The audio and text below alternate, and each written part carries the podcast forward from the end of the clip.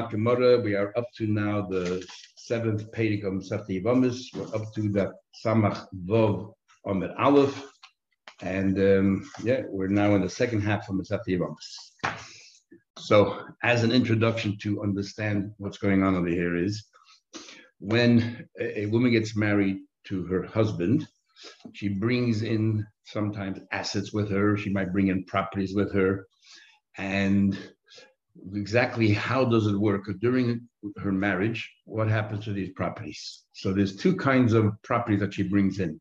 One is known as nichse maloik which literally means plucked properties and one is nichse barza assets which are like iron steel and the sheep and they don't budge. And this is how it works. Nichse maloik is when she brings in properties to the estate and she says the property still belongs to me but you take care of it while we are married and if he passes away or they get divorced, she takes it right back, whatever state it's in. To give him an incentive to work hard on these properties, he gets all the dividends. He gets all the dividends, but he takes full responsibility for the properties. If it goes, uh, if it goes down the value, you know, if he ruins or whatever it is, he's totally responsible. And um, but if it goes up and down, it's all hers. That's called nichsemelay, which means the property, even while staying with the husband, belongs to her. It's just that the dividends go to him. Then you have nichse term basel, which we sometimes call dowry, which basically they quantify the value of the property at the time of the marriage and they put it into the ksuba. They include it in the ksuba. And, um, and they write that this property here is being given to the husband and at a value, let's say a thousand dollars. And if uh, he passes away or whether they, if he divorces, then he has to pay her that amount of money, regardless of whether the property goes up in value or decreases in value. That's the fixed amount he has to give. So we say that, that while they're married, the property is considered his. Nittas are totally his because he's fully responsible. Any loss of thing is, is, is, his loss or his gain. So that's as if it's his property. That's basically the two kinds of, of assets. Now we're also going to learn that if a woman, Yisrael, marries a Kohen, she's entitled to eat Truma. And not only she's entitled to Truma, but if she brings in, let's say if she has servants, the servants are also entitled to eat Truma because they're her, even though it's her servant, let's say it's Nichse Maloik, which are hers, nevertheless entitled to eat Truma, we learn from a Pasuk. And Nichse Tzaim Barzel are entitled to eat Truma because they're really his. While they're married, they're considered his. So Nichse Maloik considered hers, Nichse Tzaim Barzel considered his. Here we're going to talk about interesting that the Mishnah before it tells you the rule about a, a Yiddish woman marrying a Kohen, it starts off the negative way. Somebody who's forbidden to marry a Kohen or a Kohen Gadol, and um, what happens to her servant. So says the Mishnah. Amana le Kohen Gadol, if a widow marries a Kohen Gadol, but it's forbidden, or a Grusha, a Ben Hedyed, or if a divorcee, or a Chalutza marries an ordinary Kohen, and so they're no, in a way they're living in sin, but the marriage is a full marriage. is a, it depends. Hechnisa loy, there's two possible ways of her bringing in these assets. Either avde maloy, these servants are like avde maloy, which means they belong to her, but he has use of them, and uh, and he gets all the dividends, and he also all the input. So those servants are considered technically hers. And then you have avde term basel, where they work out a, an amount, they quantify an amount, put that into the ksuva. So those avodim are his. Now the Mishnah delineates further. Avdi Malag, if it's Avdi Malag, literally Malag means plucked. Like a chicken is plucked, the chicken remains, he always do is take off the feathers, but the chicken remains the same. These assets belong to her, but he takes off the feathers, the dividends, and the incentive to work on it. Avdi Truma, if it's Avdi Malag, she's living in sin, even though she might be able to truma, she cannot pass it on to her servants. Her servants cannot um, eat truma whatsoever. and so and, and, and why? Because she became a halala. Now that she married a Kohen Gadol, she became a halala, which uh, therefore, if you have had children, for example, they wouldn't be Kohenim, so her servants are not allowed to eat. I'll explain why. But Abdi Basil, if it's his avadim, Yechlu, they can eat. Because the fact is, he's a Kohen, he's not a halal, so therefore they can eat. And he explains what exactly are Abdul Maloig in Meisoi, if let's say they die, Meisu lost her loss and if they, let's say, increased in it's her gain. In other words, they belong technically to her, it's her servants. Even though the husband, while they're there, he has to take care of them, provide for these servants, and he gets the benefit of their work, but he has to take care of them, nevertheless, they're hers. They should not eat truma. The Elohein Abde Tzim Basel, what are considered the servants of or slaves of a Tzim Basel, like iron. E Mesa, they're technically his. So if they die, Mesa is his loss. He still has to pay. Let's say they worked out a thousand dollar slave. If they die during that time, too bad on him. He still has to pay her out a thousand dollars. In other words, who owns the slave? He does. If he increase the value, whatever it is, it's his gain. Because he's totally responsible. So now, the, note that the Gemara will talk about later. The Mishnah doesn't say that because it's his. It says because he's totally responsible. Now we go to an ordinary case. Bas Yisrael, a Jewish woman, Shenisas Lakoyin, married a Kohen, loy avadim, she brought in a number of servants with her into the marriage. Bain Abdim Maloig, Bain Abdim Tzim doesn't matter whether they're considered um, Maloig or Tzim Basel. If she is, a, if she's a Yisrael, Bas Yisrael, who's allowed to marry a Kohen, and she can eat Truma, she can pass on the, also that right to her servants. Even if the servant belonged to her, she has the right to pass it on. Had Eli to eat Truma. Ubas Kohen. What about the daughter of a Koyin who was entitled to eat truma until she married Yisrael? Married Yisrael. As soon as she married Yisrael, she forfeits her right to eat truma. And while she was married, while she was unmarried, her servants were able to eat truma, but not. But now that she married Yisrael, the Avadim brought in servants again. Makes no difference between Abdim Malig and Even Abdim when they belong to her, she's a Bas Kohen, doesn't matter. Since she lost her right to eat truma, now that she's married to Yisrael, so to her servants. They cannot eat truma. Says the Gemara, let's understand this whole Mishnah. Um, these Avde Malay, um, you tell me that Avde Malay, in the case where it's in, in, sin, they, they cannot eat Truma.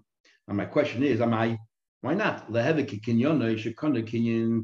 fact is now that they're married, so it's as if the, the kohen had, um, had has a kinyan in these servants, so why shouldn't they eat? The time we learn. The kohen the marries a woman, and bought slaves, uh, servants. You know that the kohen can pass on the right to, eat truma to his wife or to pass on to avodim? So it says the kohen the that he has the right that if he makes an acquisition, he has the right to um, feed them truma. I know that if his wife, uh, let's say she was a Bas Yisrael who married this Kohen, I know that if she, um, let's say, pur- purchased slaves from her Nichsim like she owns the properties, and she pur- purchased slaves from Nichsim um, or Avad Dov Shekon let's say this, this, the slaves of a Kohen buy other slaves. Now, how do slaves have any money to be able to buy others? Somebody gave them a gift and said on the condition that your master has no share in it. So then it, the mass has no share in it, as Rashi explains. So uh, they bought. How do you know that extends even the next link? These words kinyan kaspi is extra. Just say the kohen makes an acquisition. Why does it say kinyan kaspi? That even if they go ahead and they you know add another layer, also they're entitled to kinyan noy if his kinyan shekona kinyan uh, shekona kinyan oichel um, that want that if the servants they buy other servants or, or his wife brings and buys other servants they're also entitled to truma. And the rule is kala oichel meichel. If they themselves are entitled to for example, the wife is entitled to truma because she's married to a kohen, then she has the right to pass it on to her servants.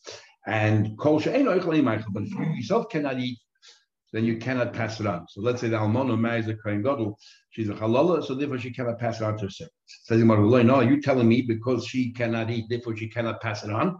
Let me ask a question about the idol. You have a kohen who's an idol, who's uncircumcised, even if it's for a valid reason that his, brothers were hemophiliacs and they've all died under the knife, under the bris, by the bris, and uh, therefore according to law he has to remain an idol. As, nevertheless, this oral, the chol hatmei, and anybody, any coin who's tummy. And while they are tummy, they cannot eat truma. So the question is, during that period, can their, let's say, their wife eat truma? Because since the coin himself cannot eat truma, maybe he cannot pass on during that week or that time, the short term, she cannot eat either. The din is that they can continue eating. So your your principle you just gave that if you the coin himself cannot eat, cannot pass it on. So if the wife, for example, lives in sin with a coin, so she cannot eat truma. Therefore, her servants also cannot eat truma. Is not correct. Says what are you comparing it to? Hasam Pumayu Koila. Really, Kohen is technically um, able to eat truma. There's a side issue here that he can't because the Kohen is tummy, or because the Kohen is uncircumcised. But as a Kohen, he could eat truma. Here, she was uh, she cannot eat truma because she's now a halala. It's, so it's not a side issue. That's who she is, and therefore she cannot pass on the right to her servants.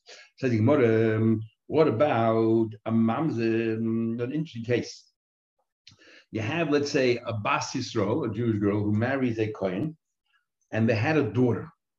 Now the law is that if a, if a Bas is married to a Kohen, she can eat truma. If the Kohen dies, then she no longer has a right to truma. But if she produces children, then because of her, on account of her children, since she brought kohenim into the world, she can go ahead and she can continue truma.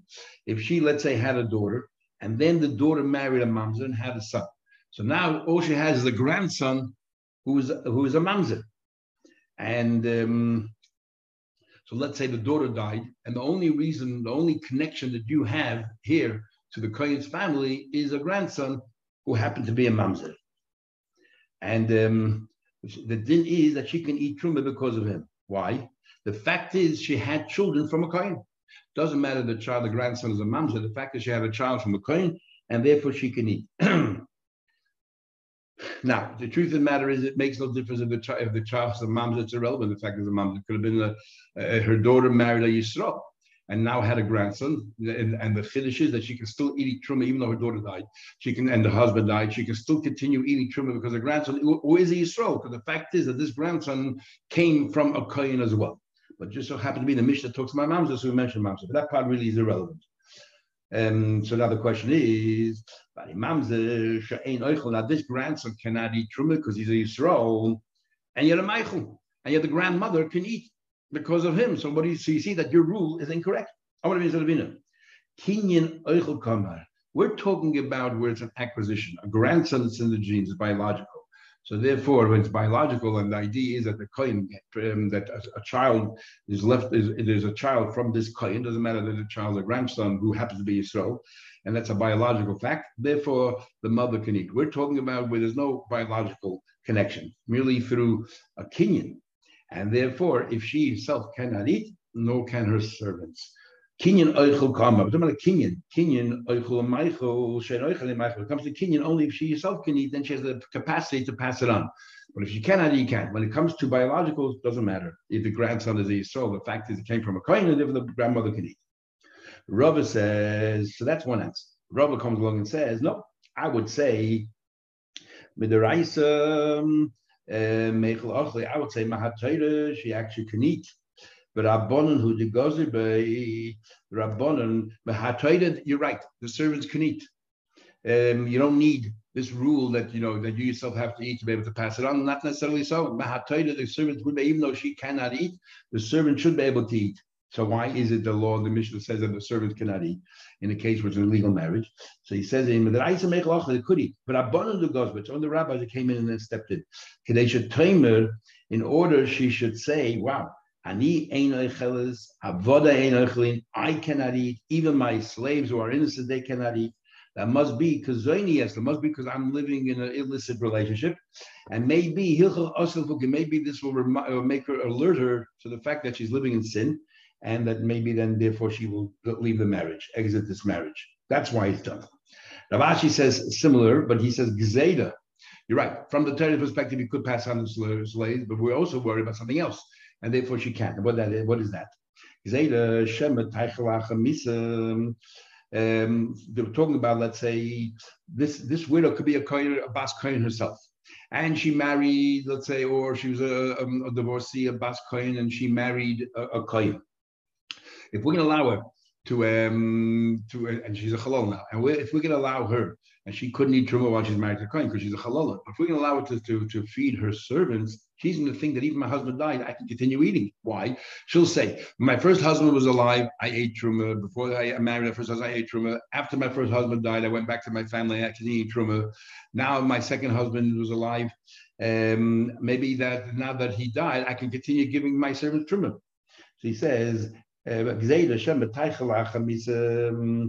that what then we're continuing after mis. So you might have saw El Me'ato, then even a Bas Yisrael should sell the coin. Forget about a Bas coin.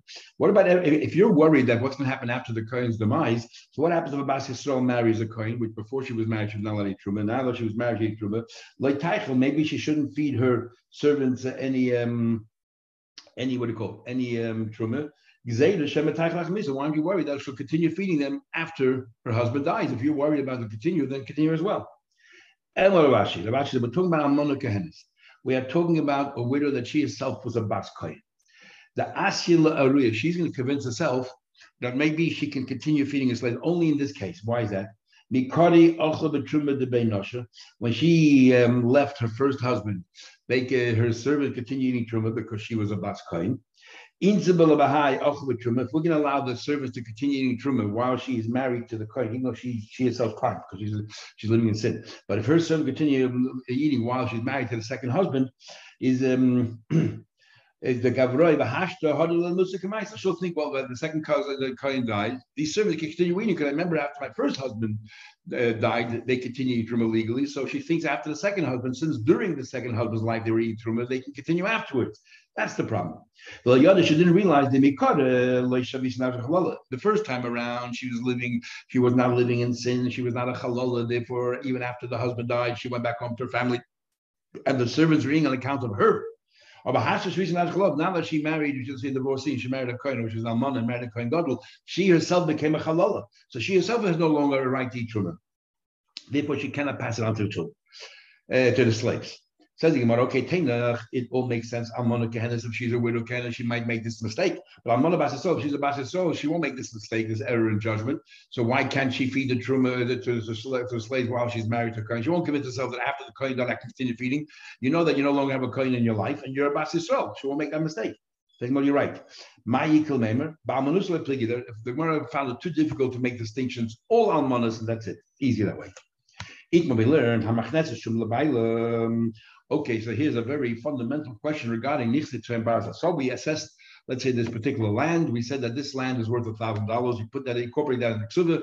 It's now Nichsit Barzel. It's his property, and whatever it's worth at the time of the, let's say, the divorce or when he dies, that's what they had to take out of the state, a thousand dollars. Doesn't matter, regardless of the value of the field. The question is, but what happened at this stage? He said, you know what? I want the field back. Um, um, he I met her. She says, "Kaylai.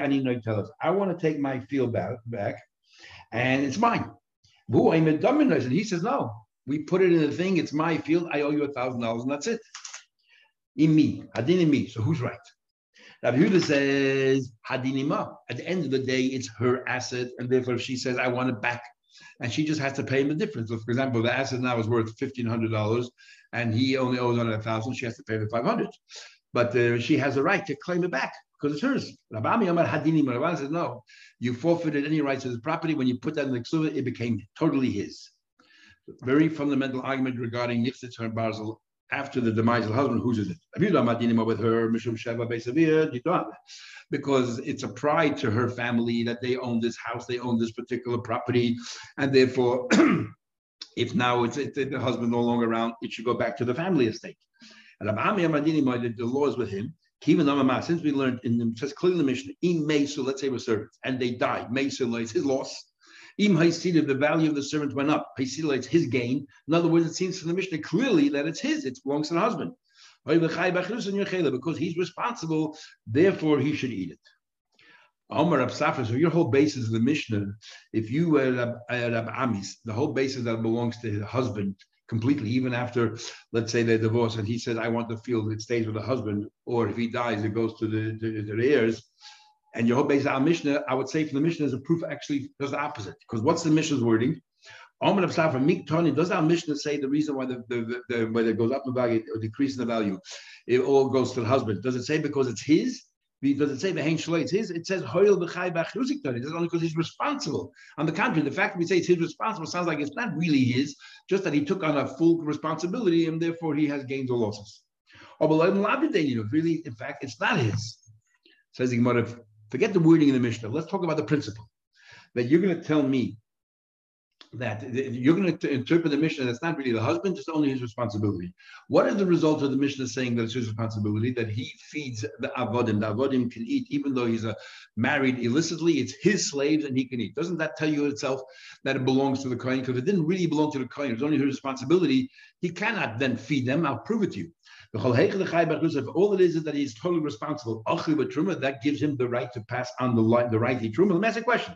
But now we learn Yisrael, a Yid, Shasacha Parayid, hired a, a, a bull, Mekoyin from a. The, the bull belongs to a and the Yid came along and hired it, which takes the responsibility. It gets stolen or lost, he's totally responsible. The law is Harei Ze Yachilenu Kashini Truma. He can still continue feeding the, the, the animals animal fodder that has truma, which is far cheaper than that, because it technically still belongs to Kohen.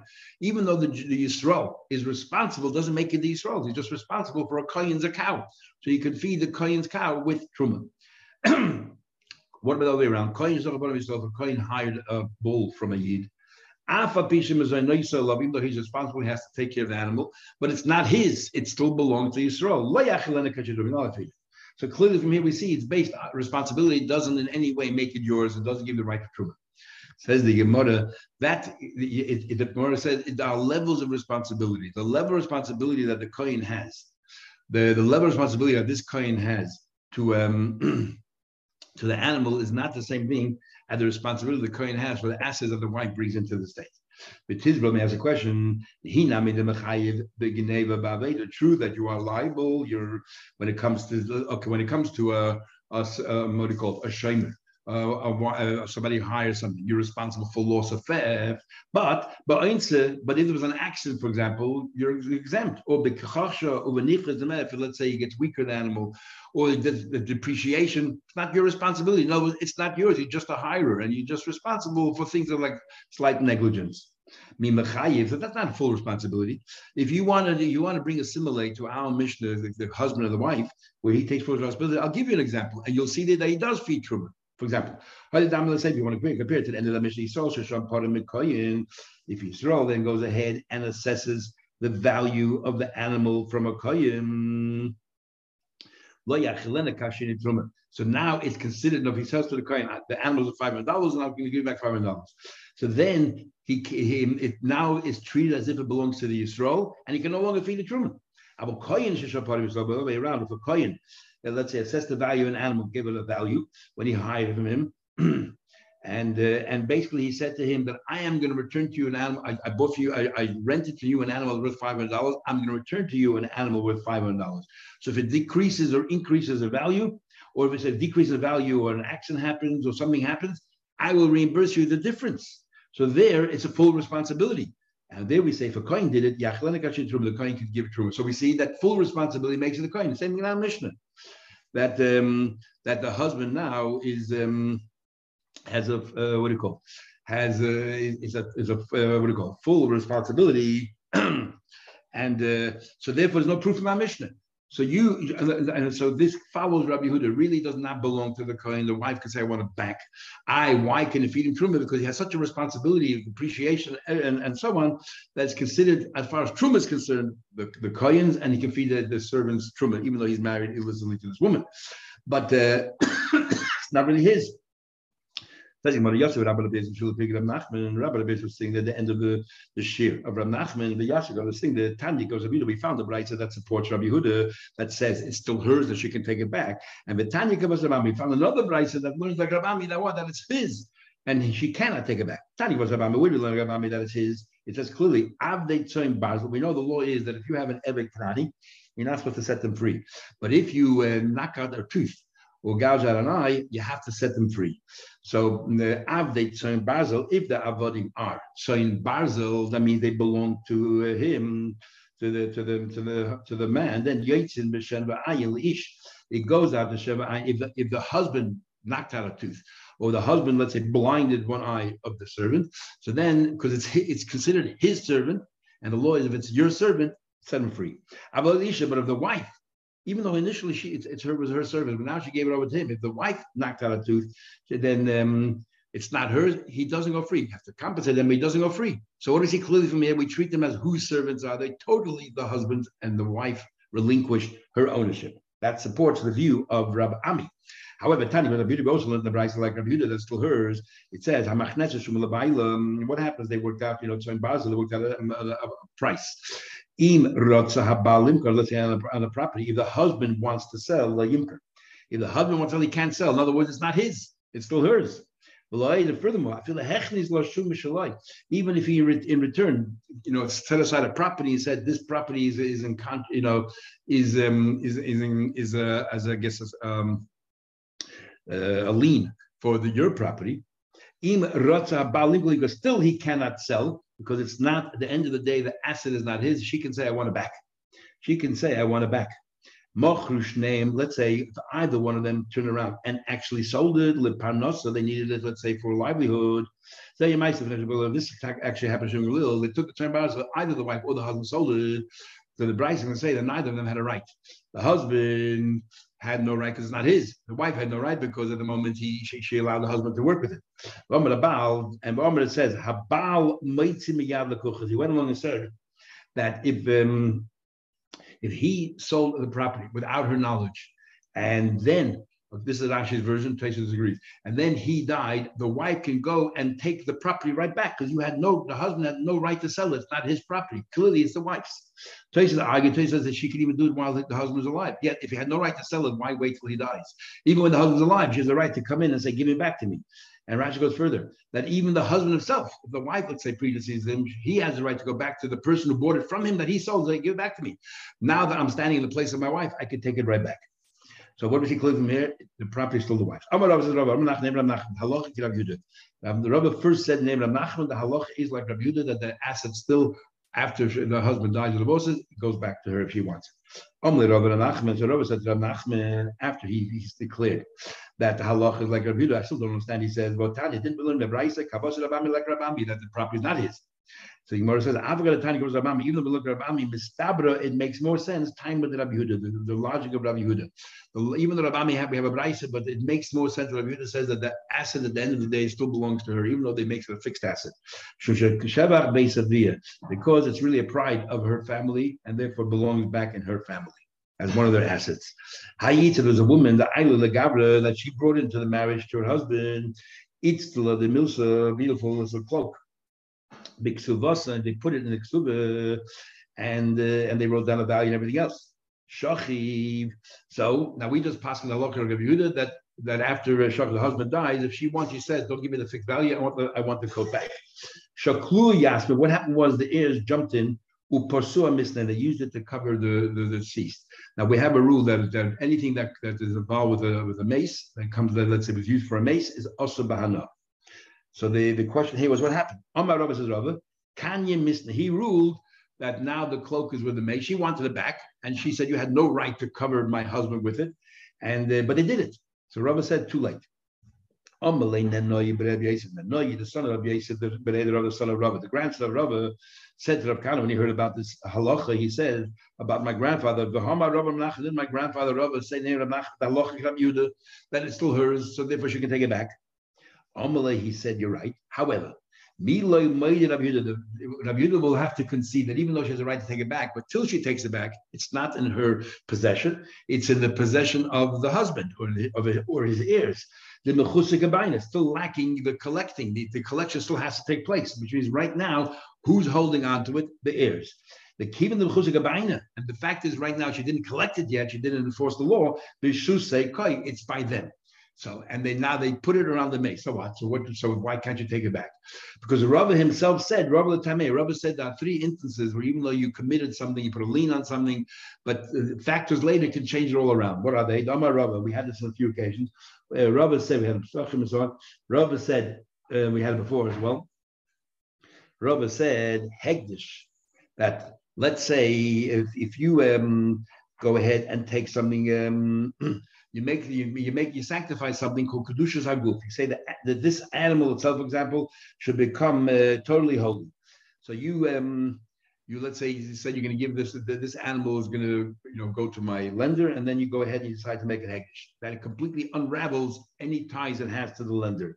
Same thing here. Even though the property has to go back to the wife, by uh, putting it around the, the mace, which make which is asavano, which is like the case of chametz. That's it. Once it comes asavano, it unravels any connections that have to her. Because at the time, the children had their, they still had in their possession, they could do it. Chametz, for example, a guy lent uh, $100 to the Yid, and the Yid gave him some bottles of whiskey, but he didn't put it in the guy's house. Because he put it in the guy's house, we'll have, we had in it's called Hidhinu Etzla. You left it in the guy's house, it's, it's all right after Pesach. But you left it in your own house, but you committed it to the guy. So you can argue it's not my chametz over Pesach was the guy's, and therefore after Pesach I'm allowed to drink from it. And we say no, that comes along chametz on Pesach, the Isur Hanoah, and cuts off that connection to the guy. It becomes like chametz in the Jew's house, and it's forbidden after Pesach. Same over here. The mace is also bahana, and therefore it cuts off the wife, the wife's connection to it. and the same thing is because it's sitting in the Yid's house. And the same thing is, but if we're seeing the guy's house, then it's no longer mechusa gavaina. There's no longer a collection that has to be done. Sitting, sitting right there in the guy's house as a security. So then we say it's different. And the last case is Meshichur. If let's say, for example, if a Yid said to the lender, I'm getting this, this evidence is going to be my security, and then the, um, the borrower went ahead and set free this uh, Evid, uh, it's no longer security for the loan. um, and in more than security, if you say you can take your, your payment from the servant when the time comes up. Mafkim Shiva is cancelled any connections. Okay, so therefore we, we, we rule that it belongs, it's the, uh, at the end of the day, it's a wife's estate, one, and she has the right to collect it back, but it has to collect it before it becomes completely hers. Amr Buda will just go to the mission. Let's say she brought in two kalim and fixed the price the elazuz for a thousand dollars. She said that these two together are worth a thousand dollars. Put that in the ksuva, and he has to give it back to her if they divorce or he or he, predeceases her, got to give back a thousand dollars. But what happened with Shavchi? It increased the value, there's inflation. But on the now each keli is worth a thousand dollars. Together they were two thousand dollars. And now, and she said, I want it back. Is So she gets one back as she's offered a thousand a thousand dollars. So they give her back one of them, and it's the value of a thousand dollars. So that was a fixed asset, but there's still one more, and she wants it back. The echad they send is damim v'neitalasa. The other one she has to pay for. You have the right to take it back, but you have to pay the value now, which is a thousand dollars. severe. And because, but why does she have the right to take it back? Because it's a pride of the family possessions. They want it back. mai ka mashma lan, what are you trying to teach Shavez uh, that she has the right to take it back? We already said before, before the whole argument, whether you can take it back or not. What are you introducing here new that we didn't know before? No, so Gemara says, Ma'odim, I would have thought, the I would have thought that when does she have a right to take it back if it's still the same value as it was originally in the Ksuba? So she said, Well, it's still a thousand dollars for two of them, give it back to me. I will make them dummy, but can she force them to give it back to me and she'll pay the difference? Well, I would have thought that's very different. It's no longer part of the Ksuba, it's like it's a new, a new transaction. How can she enforce it? That she has every right to take it back. Okay, have a good day.